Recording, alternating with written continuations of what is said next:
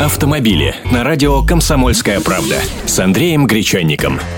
Здравствуйте. Лишенным прав за незначительное опьянение начали возвращать удостоверения. Верховный суд опубликовал решения по таким делам, и они явно в пользу автомобилистов трех случаях водителям, лишенных прав за незначительную дозу алкоголя во время действия нулевого промилле, суды вернули право управления.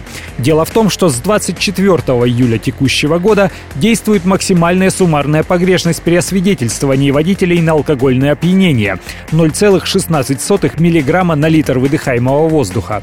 Именно с этой даты действует, со дня опубликования закона, а не с 1 сентября, когда он вступил в силу, поскольку смягчающий санкции закон имеет обратную силу. По той же причине все, кого в любое время до этого лишили прав за пьянку, если алкотестер показал меньше этой погрешности, могут обратиться в суд, принявший такое решение. И судья обязан будет вернуть права. А тем водителям, кого поймали с такими ничтожными цифрами при алкометрии, но суд пока так и не состоялся, обязаны вернуть корочки, прекратить производство по делу в связи с отсутствием состава административного правонарушения.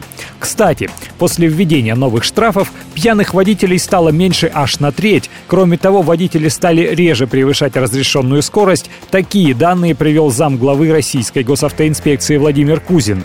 Разрешенную скорость грубо превышать на 68 80 км в час стали реже на 16%, превышать на 40-60 км в час на 11%.